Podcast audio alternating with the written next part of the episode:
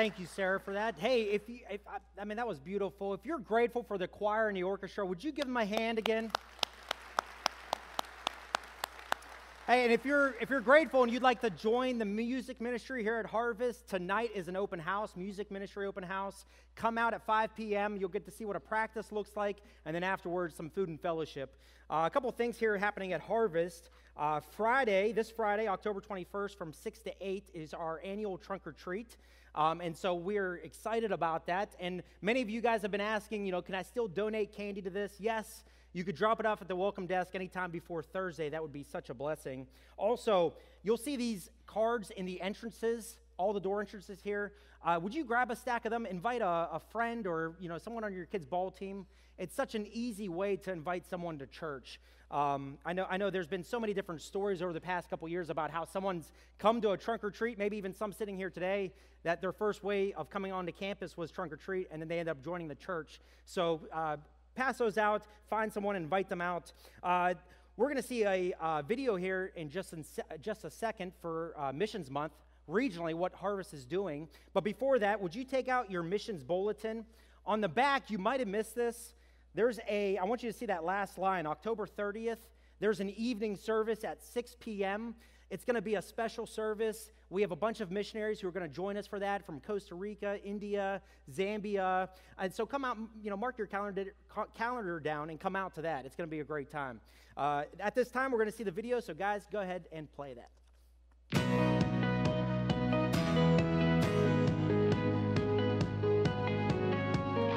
This week for Harvest Missions, we're focusing on the greater Pittsburgh area.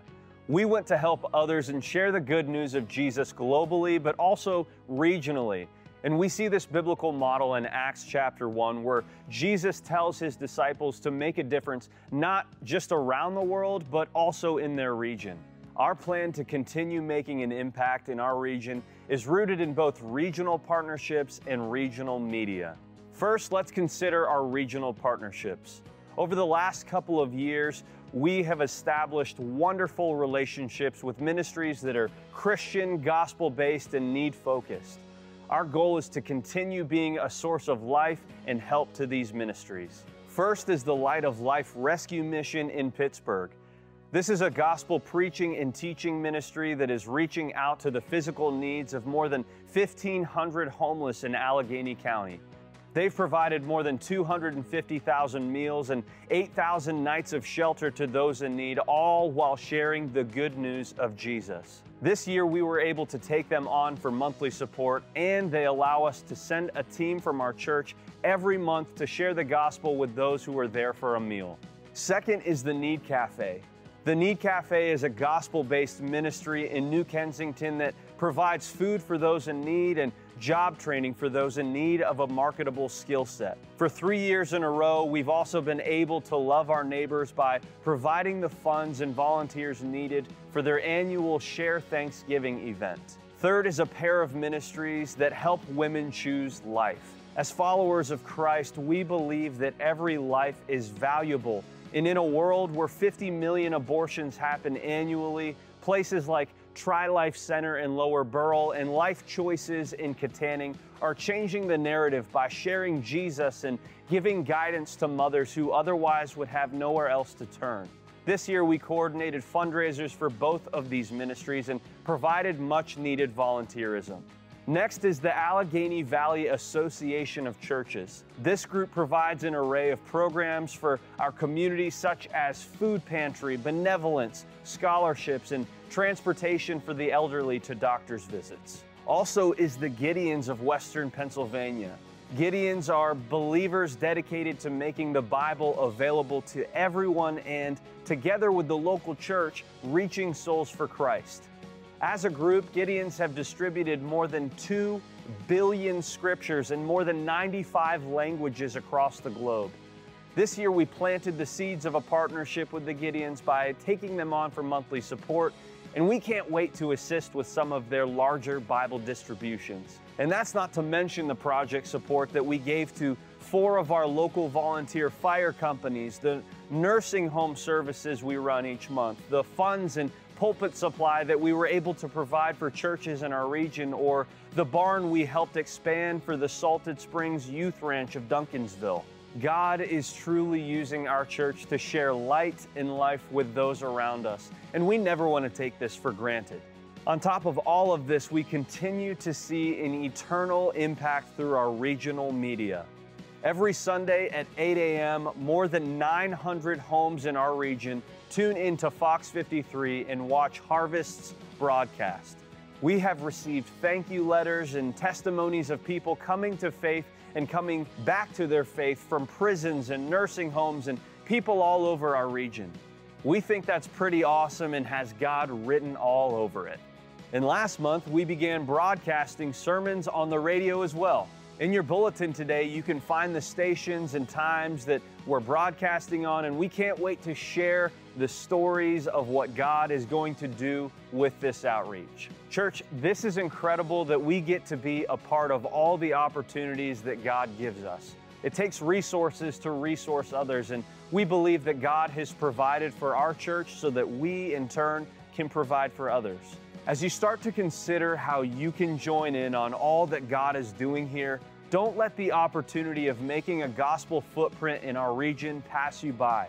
Commit to pray, be willing to volunteer, and have a heart to give. Well, I love watching those videos, not just because it recaps some of the things we've been able to do over the last year, and that's just in our region. Next week we'll get national. The week after that we'll get international. Uh, but hopefully it's also inspiring. Uh, we purposefully plan the videos and plan Missions Month and then plan to collect commitments to our missions program at the end of the month because we want you to be impacted by how much we're doing and we want you to be inspired to give, honestly. Uh, you have in your bulletin these little cards. Uh, we won't collect these today, they're just meant to be seeds that we're planting and kind of putting in front of your face and saying, hey, take these home pray over these. If you don't have a regular pattern of generosity or tithing or those sorts of things, I would start those first. Uh, but if that is in place and you would be willing to, or you think God would have you give above and beyond that to our missions program, I hope that you will at least consider it. Uh, we'll collect these two weeks from today. We'll also collect an offering for the missionaries that will be with us. There's a list of those on the back of your bulletin on October the 30th. And uh, we'll give you more details on the offering next week. Uh, but be thinking about this and praying about this. Uh, last year, we had a goal, as we do every year, to set the record and to raise the bar and to have more money go through our missions program and be funneled outside of our church than ever before. Our goal was $325,000, and you all shattered it. We did $370,000 last year, which was a banner year for us. I don't know if we'll be able to repeat that this year. I'm hoping so, and we're aiming at it. But I want to say thank you if you participated. Uh, but don't let the opportunity to give again pass you by. And be thinking about this because we're going to collect these uh, here on October the 30th. That video mentioned the Gideons, and that's a, a new partnership for us that we started this year, uh, giving to them every single month. And that really was inspired by uh, one of our church members, Don Huber. Don has been a part of our church now for only a year or two, not, not a long time. Uh, but we got a lunch together, and I said, Don, tell me your story, tell me your testimony. And he began to share with me his testimony and how the Gideons were used in his life. And Don is a Gideon himself. And, uh, and it led us to kind of form a little bit of a, a partnership and begin to plant those seeds. And I asked Don, I said, Would you be willing to come share your story with the church family? Because I think that it would bless them. I think that it would encourage them. I think that it would provoke them to good works. And he said, Absolutely, I'd be happy to. So I'm going to ask Don to, to come up and, and take five minutes to share his story. Uh, he also has a table out in the lobby if you're interested in the Gideons or some information and who are these people and what do they do or can I join them or be a friend of the Gideons or something. You can go by the table in the lobby today. And uh, after he shares his story, he's going to pray for us and we're going to dive into Revelation when he's done. But Don, thank you for being willing. Where'd you go? Uh, it's, it's not it's not the easiest thing to stand in front of people and talk, so I'm, I'm grateful that you're willing to do it. And, uh, and take it away, man. Share with us what God did in your life. Thank you, Pastor Appreciate Marc. it, man. Okay. Good morning, beloved. My story uh, begins about 45 years ago. I uh, grew up in a traditional church, not one that you would associate necessarily with uh, a faith and a grace gospel. Uh, so I went into the induction center in the federal building uh, downtown here, uh, joined the U.S. Army. I was getting ready to ship out, And right before I shipped out, there was a Gideon that uh, approached us. He turned off the television and, and he said a few words. I don't remember anything he said, but at the end he said, Would any of you like to have a scripture, a New Testament? Okay? And I received a New Testament just like this one here. And uh, I took it with me and it traveled with me for a while. And it find its, finally found its way into a, a drawer, in the back of a drawer. And that's where it stayed for a couple of years. And then one day I was getting ready to go to the field and I came across the scripture and I thought, wow, this New Testament is just the right size. It can fit in my pack because we're going to do a field exercise. And I was a paratrooper, so we had to jump in. And this was just perfect for that. And sometimes when I'm out in the field, uh, there's some dead time. A lot of times it's so, so busy, it's, it's crazy, but then sometimes there is a lot of dead time. Well, the Lord just happened to work it out that for two days, almost two days straight, I had nothing to do but read the scriptures. And so I opened up God's Word, and for the first time in my life, I started reading about what I read about the gospel and God's story. And I was just kind of curious at the beginning. And then after a while, I became more and more intrigued by what I was reading. And then as the next day came about, the words, I, I noticed they started to burn in my heart. And, and I continued to read. And when I finally got back from uh, that training exercise, I went back to Garrison in Fort Bragg, North Carolina.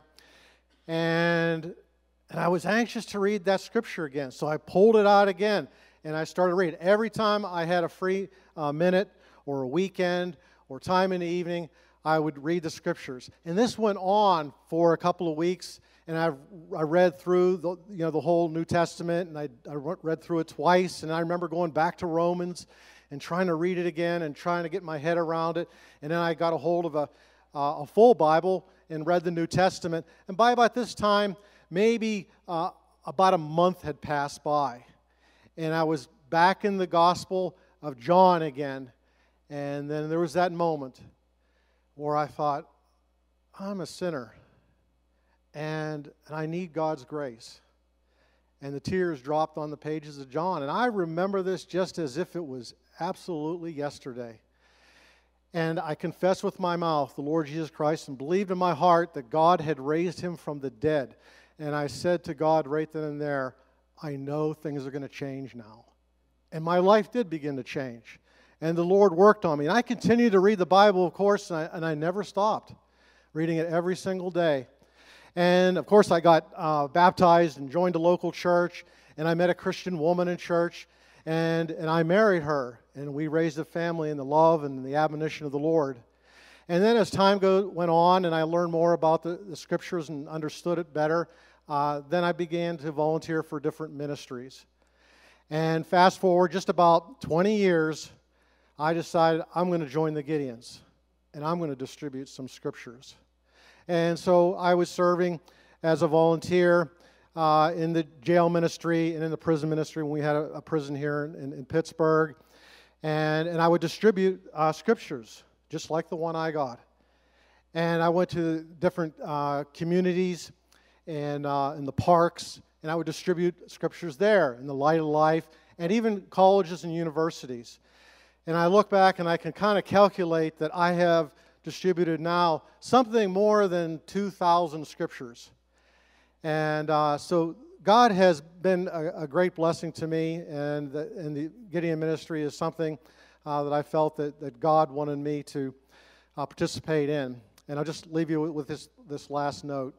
Uh, when I received a scripture just like this, uh, 45 years ago now, the Gideons, uh, statistically, we know that they had, they had uh, distributed or placed uh, a little short of 200 million, 200 million around the world, all right?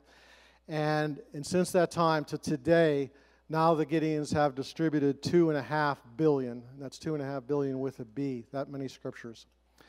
Okay, thank you for your kind attention. I'm going to go ahead and, and pray for the preaching uh, service here. Our dear Holy and Heavenly Father, our Lord of glory, Lord, we come to you and ask you to, to give us your spirit. May your spirit be present in this service today, Lord. I ask you to give the pastor who's prepared a, a message uh, your words that you would have him speak so he can be your mouthpiece, Lord. And, and I pray for uh, listening ears, Lord, that we all may prepare our hearts to receive that message, Lord, that we may know your mysteries, that we may know your revelation and gospel, Lord. And we pray in the name of our blessed author and finisher of our faith, Jesus. Amen. Amen. Don, thank you for sharing. Would you give Don a hand for sharing with us this morning? I know when I when I heard that, it just fired me up. It just made me want to go give the gospel to people, right? It made me want to take some tracts and just hand those out to people, or to give someone a Bible, or go on Facebook and just put a verse with no context and just launch it out there into the world, uh, because you never know what's going to happen uh, when you're placing God's words in people's hands and how it will affect their hearts. Uh, so don't underestimate that, and whatever that means for you, make it a habit of that in, in your daily life. Well, Revelation chapter number one. Here we go, Revelation 1. I want to reread verse 1, and then today we're going to cover verses 9 through 20. I will not rehash our entire introduction to Revelation over the past two weeks, but I do want to note one thing. So look at Revelation 1 1. The revelation of Jesus. This is about Jesus, which God gave unto him to show unto his servants things which must shortly come to pass. And then listen to this He sent and he signified it by his angel unto his servant John. And I want you to circle that word if you're in the habit of marking your Bibles. Signified, that he sent this revelation, or he signified it, or you could say he sign languaged it to his servant by the angel. And that's important because this is what oftentimes throws people for a loop when they come to Revelation is that there is some signification or there is some sign language of sorts in the books. People read the book and they're like, ah, these, you know, have a lamb and a lion and a dragon and, and candlesticks and stars and bowls, and I don't know what all this stuff means. And it confuses or it intimidates people sometimes. It's also what has made the book subject to so much bad teaching and preaching over the years because people take those things and make them seem or say whatever they want them to say instead of paying attention to the context. And I draw your attention to that because today is the first time, really, that you're going to get some sign language of sorts, some symbols here in the text that we will have to untangle. But it won't be difficult. The text will actually untangle it for us if we just pay attention to it. So I want us to read together, and I want us to note today three things. We're going to look at where John was, the uh, human author of this book. We're going to look at who John saw and then what John learned. So let's start with where John was. Verse 9 I, John, who also am your brother and companion in tribulation and in the kingdom and patience of Jesus Christ, was in the isle that is called Patmos for the word of God and for the testimony of Jesus Christ. So I am John and I am your companion in tribulation on the island of Patmos because of the testimony and the word of God. So you could say it this way because I proclaim the word and because I testify of Jesus, I am on this island, which was the Alcatraz of the day, this island where he was sent to, to suffer as a political prisoner, really. And I am with you in persecution. I'm your companion in tribulation. Now, don't gloss over those words. John's saying, I am on Patmos suffering, and I am your companion, your partner in affliction, your partner in pain, your partner in tribulation and anguish and distress. See, for about the first 30 years of church history, if you wanted to take the first century and just chunk it off into thirds, you could say first third, life and ministry of Jesus. The, the next third, the next 30 or so years, the church is doing well the gospel is going forward. The apostles are living by and large. Uh, they are proclaiming the word. Paul's planting churches. Daily, they're being added to the church. The church is booming. And there is persecution that befalls them, but small scale persecution, primarily from the religious sects of the day. But then, if you get into the last 30 years of the first century, that persecution, I mean, was, was so much grander than what had befallen the church in the first 30 years. And in the last 30 years, which is where John finds himself at the end of the first century as an old man, they had been through a lot. They were all companions in tribulation. See, in 65 AD, Nero launched the first wave of persecution against the church from the top down, from the government down. And this would set off waves of persecution that would last for nearly 300 years. Nero wanted to rebuild Rome into his own image, but he could not get the Senate sign off. So he decided to burn down Rome, and he sent out men who pretended to be drunk, and they burned the city. They set it afire, and Rome blazed for six days. 70% of the city burned, and half of the city was left homeless. And Nero pinned that on the Christians and said it's their fault. They're the rebel rousers, they're the troublemakers, they're the people that have done this. And it turned the entire Roman Empire, in effect, against the Christians, and they hated them and they persecuted them. Shortly after Nero, you'd think, oh, maybe this will get better because Nero's gone. No, Vespasian began to rule.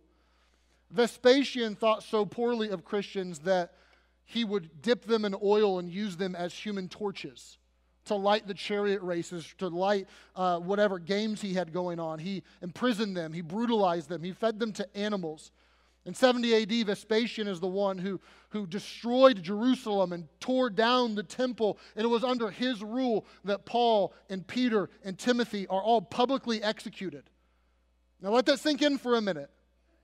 If today, after church, we found out on the news that Franklin Graham got drugged from his home from some political leaders, and they took him out in the street and they put a bullet in his head, and nobody cared, and life went on, and a lot of people celebrated it. And then they started to do that to our church and to that church. Like, this is where the people are living. And if you thought it would get better after Vespasian, it would not. You would then turn the page to Domitian and it's under Domitian that John is sent to the Isle of Patmos. It's under him that the church begins to suffer even more systematic oppression because Domitian decided that he was God. And he built a temple in Rome, and he said that you have to come here if you have the means, and you have to light some incense for me, and you have to exclaim that Caesar is God. You have to say, Kaiser Kurios, Caesar is Lord. And the Christians refused. They said, No, no, no, no, no, Jesus Kurios, Jesus is Lord. And because of their refusal to worship the emperor who declared himself as God, he began to enact laws against them, such as if you were a Christian and you were brought up for any reason, whether it be ill founded or not, but you were brought up on some sort of charge for any reason, first thing the judge was instructed to do was to ask you, Will you renounce your faith? And if you would not renounce the Lord Jesus, there was no trial, there was no hearing, there were no facts to be sought. You got the furthest extent of the law for whatever it was you were being charged of, period, automatically, because you would not renounce Jesus. And it's under Domitian that even these, these more cruel ways of persecuting and martyring Christians began to happen. They began to drill holes in the skulls of Christian and take molten lead and pour it into the heads to kill them, to impale them on spikes and just leave them there until they died. Being thrown to the lions was a merciful way of being killed. And this is where the church is living. John had been through a lot of this. We don't have a record of this in the Bible, but church history tells us that they tried, tried to kill John by boiling him alive. And although he would not die, he was physically hurt by this. And then they tried to kill John by poisoning him. As a matter of fact, the symbol for John in, in church history is a chalice with a serpent coming out of it due to this poisoning that they tried to kill him with. And it did not kill him, but they say in church history that it, it messed up his insides like you would not believe for the rest of his life, and he lived with severe issues and pain. And now John is late 80s, early 90s. He's an old man who's they've tried to boil him, they've tried to poison him, and they can't get rid of him, so they decide to throw him in Alcatraz. To throw him on the Isle of Patmos and let him waste away, away from the rest of the world. And it's there that John writes, I'm your companion in tribulation. Let that sink in for a minute. Feel what the early church must have felt. Feel how unsettling those times must have been for anyone who was a Christian. Feel the encouragement that John's heart must have needed. Put yourself emotionally on this island in isolation with John. And that's where he is in these moments where he says, I have a revelation. That's where he is in these moments. And I have to ask myself, how did John stay faithful? How did John face this? How did the early church stay resolute and not cave in and face this? Because face it, they did. History records for us they faced it with gumption. They didn't cave. That They went to their deaths with courage and with even joy. What is it about this book of Revelation that gave them an assist and allowed them to go through these really hard times. And if there is something in this book that allowed them to face that, I dare say there's something in this book that will allow you to face whatever it is you're facing. I don't know what you're up against today, and I don't know the anguish or the turmoil or the physical pain or the suffering or the, the, the turmoil that's happening at work because you're a Christian and they're isolating you and ostracizing you.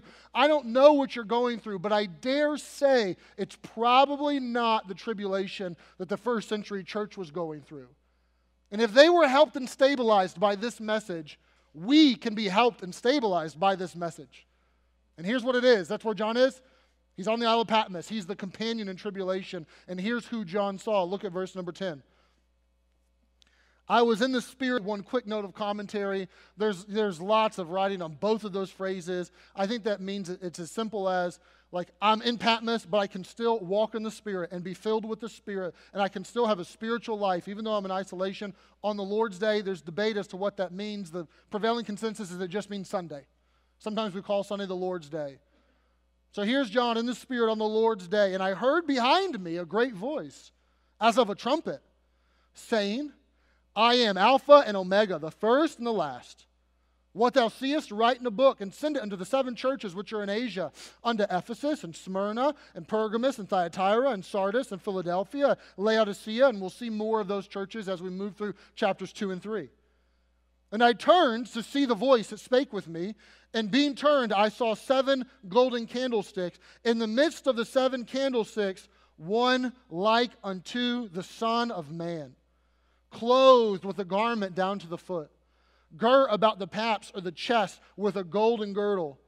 His head and his hairs were white like wool, as white as snow. His eyes were as a flame of fire. His feet shined like brass, as if they burned in a furnace.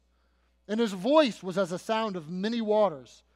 And he had in his right hand seven stars, and out of his mouth went a sharp two edged sword, and his countenance was as the sun shineth in his strength.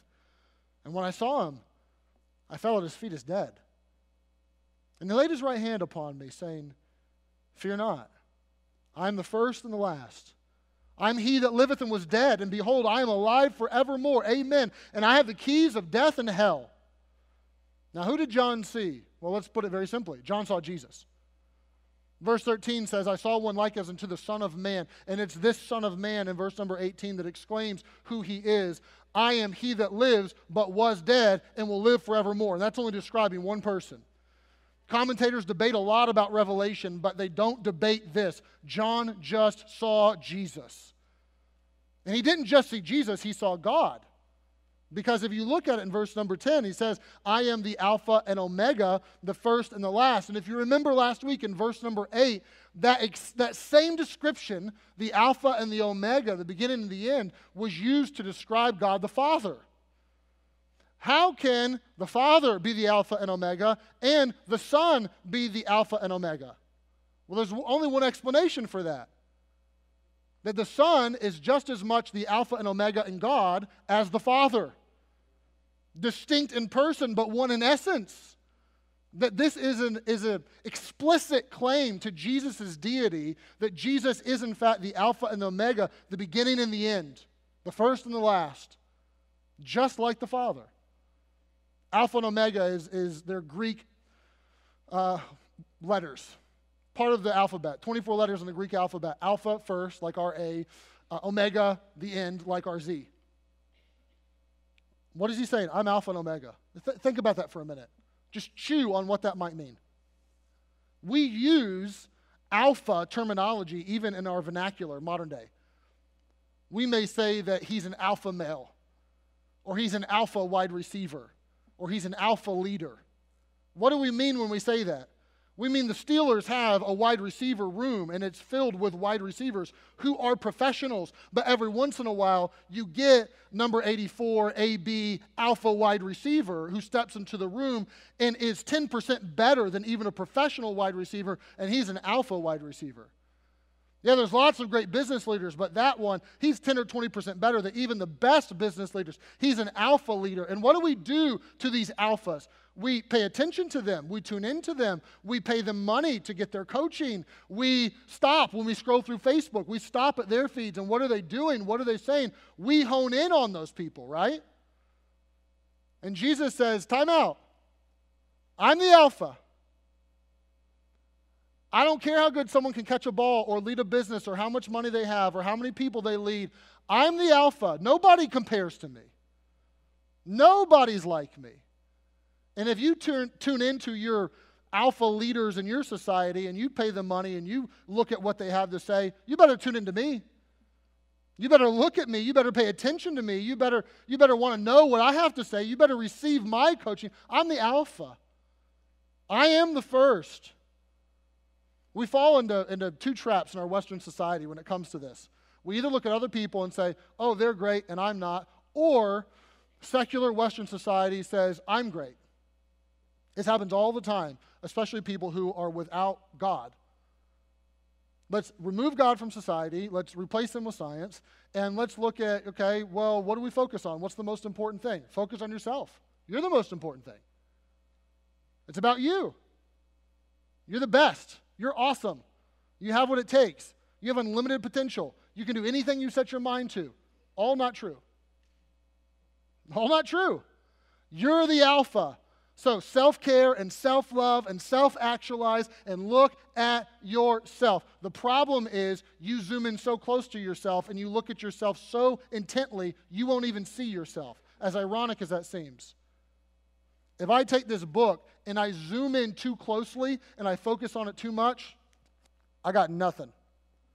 I got, I got little specks of black and a sea of off white but if I zoom it out a little bit, oh, I got words on a page. If I zoom it out a little bit more, oh, I got Revelation chapter 2. Oh, this must be a Bible. If I zoom it out a bit more, I got a Bible on a pulpit. Oh, someone must be preaching from that Bible. You have to get back to be able to see that.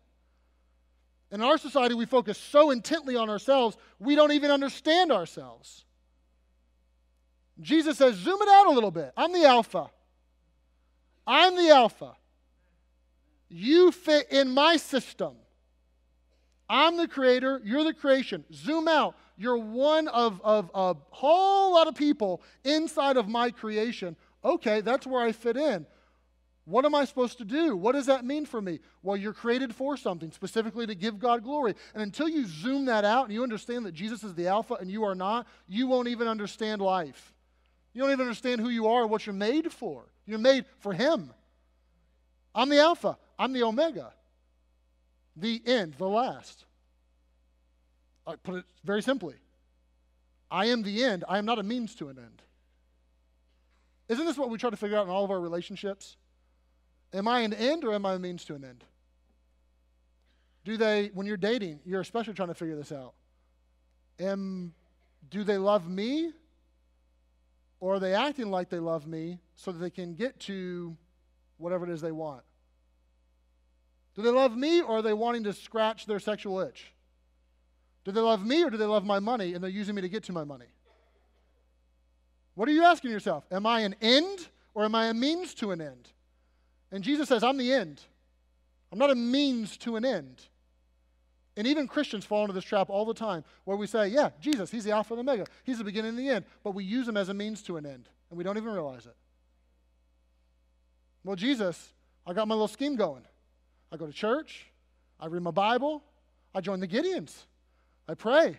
I try to be a good person. So you better deliver blank. You better deliver a solid marriage that never falters. You better deliver my health. You better deliver. And then when that begins to be ripped away from us and we begin to pray, and Lord, give me my health back, then we get mad at Him. I said, give me my health back. I did it the right way. I went to church. I tried to obey. I tried to be a good person. I, I, I shared you with other people. You owe me. maybe, maybe, maybe he's not answering your prayers because he's trying to help you see you're using him as a means to an end. He's your means to get what you want. He's not an end in and of himself in your life. And he says, That's not, don't mistake me.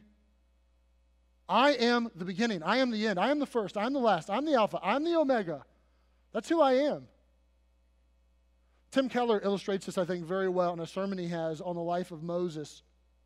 And he says that Moses was trying to use God as a means to an end. Moses was a young Israelite, and all of the people were slaves. And through a wonderful act of God, he was put into an Egyptian princess's home. And there he is raised, and he's given education, and he's given connections, and he's given power. And he decides one day to, to serve God by leading. He decides one day that he's going to be a, a deliverer, and he kills this Egyptian who is oppressing his people. And he turns to his people, and the people are not lining up behind him, saying, We will follow our leader Moses. But the people are offended. The people are saying, Who made you to be the ruler over us? We know what you did. And Moses realized that he's made a tremendous mistake and that he's extremely vulnerable. And he runs to the backside of the desert, a failure. Life to be spent in nothingness, really? Tending to sheep, marrying someone who wasn't an Israelite, just going along. And Moses thought he was serving God, but he wanted to be a leader. He was trying to use God to get to what he wanted. And for 40 years, he wanders and he wanders and he wanders. And one day, to his shock, God comes to him and says, Moses, I'm going to make you a leader. And now Moses has a whole different tune. God, I'm a zero. God, I don't, I don't got anything. I don't have what it takes. I'm going to need some help. I don't know if I can do this. And to Moses' surprise, God takes him and he turns him into a very effective leader. And when leadership was the end and God was the means, Moses got neither. But when God was the end and leadership was the means, Moses got both. And Jesus says, Listen, John, I know you're in trouble, but let me remind you of something. I'm here. I'm the Alpha, I'm the Omega, I'm the beginning, I'm the end. And John begins to learn some lessons, I think. There's a lot of lessons that I could take and I could speculate on, and a lot of people have spent time speculating on this passage. And why is it that the feet are brass? And why is it that, that the sash is gold and not silver? And why is the sash about his chest and not about his neck or not about his hips? And, and they try to speculate. And I'm going to ignore all of that. I'm going to stick to the core of what's being communicated here. Here's what John learned John learned that Jesus was still perfect. I think at the very least, we can know that God got a revelation of Jesus that was glorious and stunning in its effect. Verse 13, I won't reread it all, but it says that he does have a golden girdle. Verse 14, hair white like wool and, and white as snow. His eyes, flame of fire. 15, feet, fine brass that were burned in a furnace. 16, countenance as the sun that shines in his strength. And this is strikingly similar to Matthew 17 in the account of the Mount of Transfiguration. If you remember that story, Peter, James, and John went up to a mountain apart with Jesus and there they got a peek behind the curtain, and his glory was not as veiled as it had been in his flesh. And they got to see a transfigured, glorified Jesus. And you read in Matthew 17 that his face did shine as the sun, his raiment was white as light. You hear this voice that comes from heaven and knocks them to the ground. And I don't know if the voice was as the sound of many rushing waters, but I'd like to assume so, that says, This is my beloved Son in whom I'm well pleased. And the response to this event was the same as Revelation 1, where they fall down. And this, here's what John is getting. We can know this he's getting a vision of a transfigured, glorified Jesus that is still as perfect as ever. Now, why? Why would John need this? Follow me. Christ comes to John at perhaps the lowest point in his life, this persecuted and tribulation on the Isle of Patmos, and he gives him this vision of himself, this transfigured, glorified self, and says, John, look at me. because the truth that has rung through the scriptures all through the centuries was still true. I will keep him in perfect peace whose mind is stayed on thee. John, stay your eyes on me. John, stay your, stay your mind on me. John, look at me. John, I know it's chaos. I know everything's bubbling to the surface. I know it's there, but look at me. This is what you need. John learned that Jesus was still as perfect as ever. He learned that Jesus was just as powerful as ever. You see this both in the notation that there's this sword that comes out of his mouth. We'll see more about this in Revelation 19, where that sword is used to smite the nations. But you especially see it in verse number 18, where Jesus says, I am he that lives. I was dead, but I'm alive forevermore. Amen. And I have the keys of death and hell. I unlock death I unlock hell. They are under my control. I don't know if you've ever known anyone who had the Grim Reaper on a leash, but I have. His name's Jesus. I have the keys to death. Death isn't an agent unto himself. I was dead, but I canceled my own funeral, and all the minions of hell looked at each other and said, Hell, help us, because heaven's about to break loose. And I came up out of the grave, and I have the keys to death. I have the keys to hell. I'm in control of that. I am over death. No one dies without my divine knowledge and control. I am over hell. I am in charge and sovereign over eternity. That's who you're talking to, John. But then don't miss this. Here's the whole sermon. If you didn't hear anything else, hear this. John learned that Jesus was powerful and that Jesus was perfect, but John learned that Jesus was present.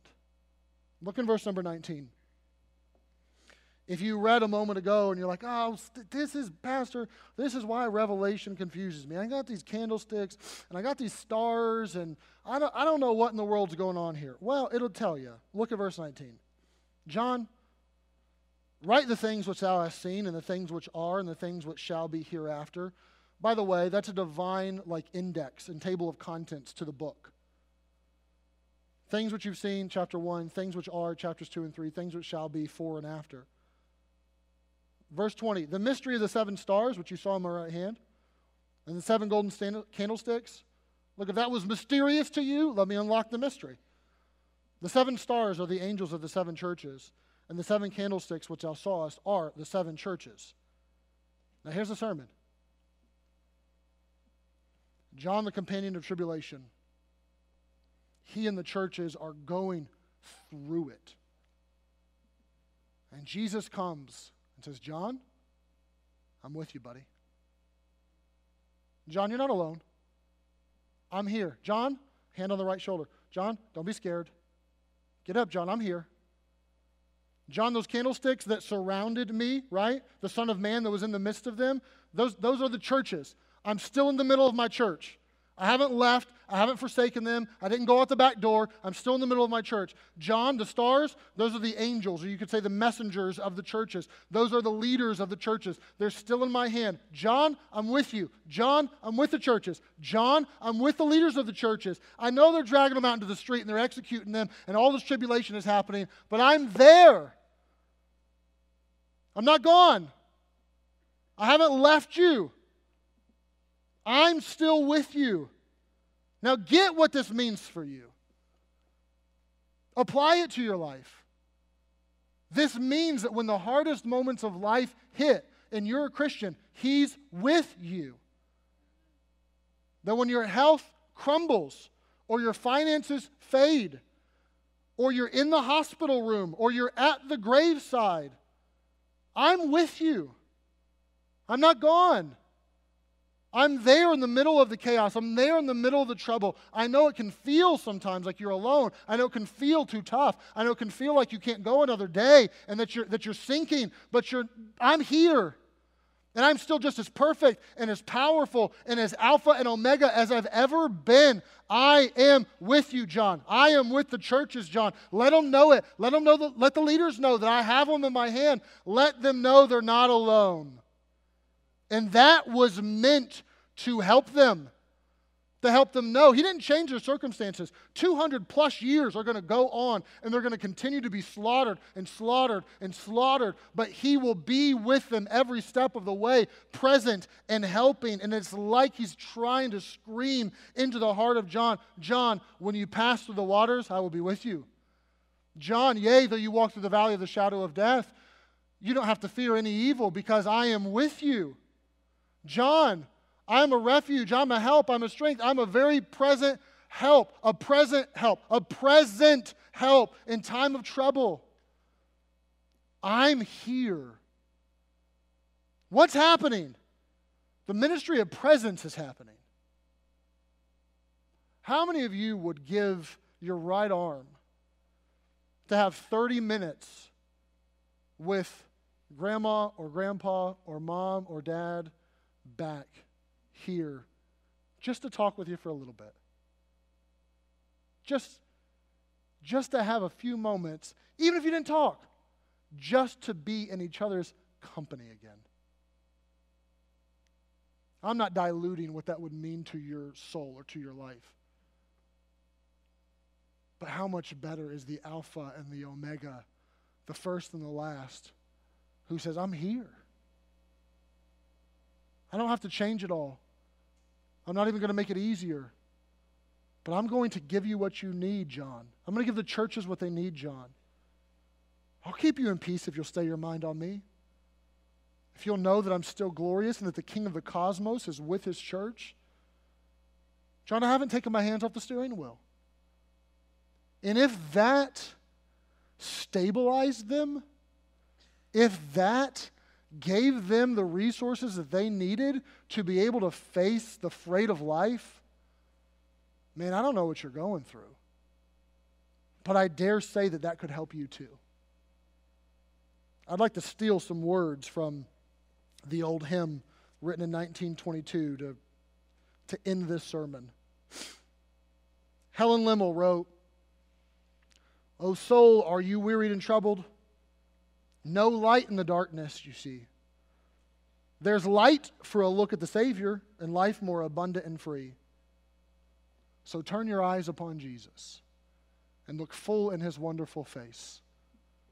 And the things of earth will grow strangely dim in the light of his glory and grace. You want to sing that with me? I'm not a good song leader, but let's sing that chorus together. Turn your eyes upon Jesus. Look full in his wonderful face, and the things of earth will grow strangely dim in the light of his glory and grace. I know John didn't have that hymn in the first century, but I think if he could have sang something at the end of Revelation 1, maybe he would have sang that. That's what he needed. And maybe it's what you need. Pray with me. Father, we thank you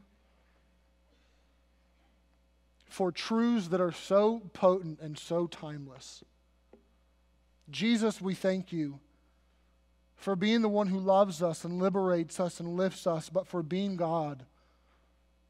The Alpha and the Omega, the beginning and the end, the first and the last, the one who is perfect, the one who has all power, the one who's in control of eternity, the one who hasn't gotten off the throne, the one who hasn't taken his hands off the steering wheel, the one who hasn't let something slip through the cracks. And Jesus, I thank you that we can take our lives and sometimes the, the pain that we go through and the hardship that we face, or even the small amount of persecution we face, that we can take that and we can know that you are with us. And we can walk through the valley of the shadow of death and not fear evil because you are with us. Thank you for not just the promises, but thank you for your presence.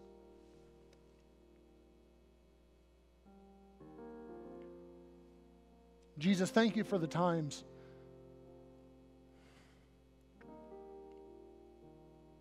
In my life, where your presence has been so real and helpful. And Lord, I pray that you would give that to people this morning.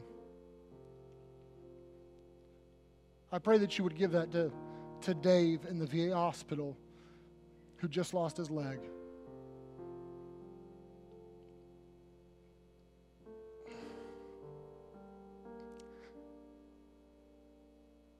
I pray you'd give it to, to Matt Osborne as they bury their dad today.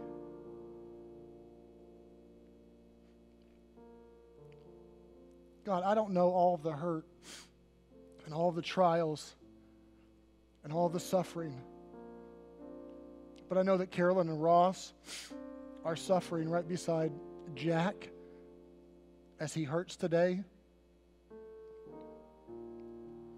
There's so many needs and there's so many there's so much pain in life. And Jesus, I pray that we would lean on you and that we would rest in you and that we would trust you. And Lord, I'm believing that you are sufficient and that you are big enough to get us through even our darkest days. So, Jesus, we love you and we thank you for offering to us what you offered to John and to the churches and to the messengers, that you're still here, that you haven't forsaken us. This morning, with our heads bowed, I want you just to take a minute and I want you to talk to the Lord. If you're a Christian in the room, just respond to Him. At the very least, praise Him for being this glorious God, the King of the cosmos. If you need his help and you need his presence, run to him. We're so goofy. We go to these, these empty wells for comfort all the time. We, we manufacture our own devices to, to get help and to get strength and to cope with life. Run to Jesus. If you're in the room and you don't know Jesus as your Savior, I want you to know that He died for you.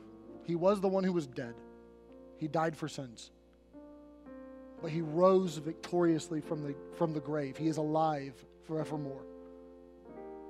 And if you've never put your faith and your trust in Him and said, Jesus, like Don 45 years ago, I recognize my sin and I recognize that I need you to save me from my sin. And I ask you today, save me from my sin.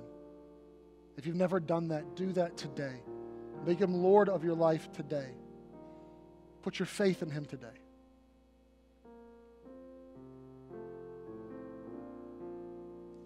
God, one more time we come to you grateful for how you love us, for how you gave yourself for us. for what a, I hate to call you a resource, but in many ways, the resource that you are to us. Jesus, we want to praise you. We want to look to you. We want our, our mind to be stayed on you this week so that our heart can rest in peace. So may it happen, I pray. And I ask this in your precious and your strong name. Amen. Well, thank you for listening well this morning, and thank you for bearing with my emotional moment. Um, I, I appreciate it. I want to let you know that I love you. I'm glad that you're here today. And uh, I also want to point out, before we leave, I almost forgot this. Uh, Kevin and Becky, wave at us over there. Uh, so many of you all know the Turks. Uh, God, it, He, in His providence, he has a way of orchestrating things and moving things around. The Turks were a part of the church for many, many years. Kevin served as a deacon here, and uh, the, the, family has been uh, such a core of our church for so long. And uh, and they're they're back here at Harvest. And I was talking to Kevin and uh, yesterday, and he said, "Let the church know." And uh, so, if you'd like to welcome them back, I know that you're not new, but we're welcoming you back. Would you welcome them? um, so if you know Kevin and Becky, go give them a hug. And if you don't, they'll probably take a hug from you too. So, anyway, I'm glad you're here. I want to say keep your eyes on Jesus this week. I love you, church. You're dismissed.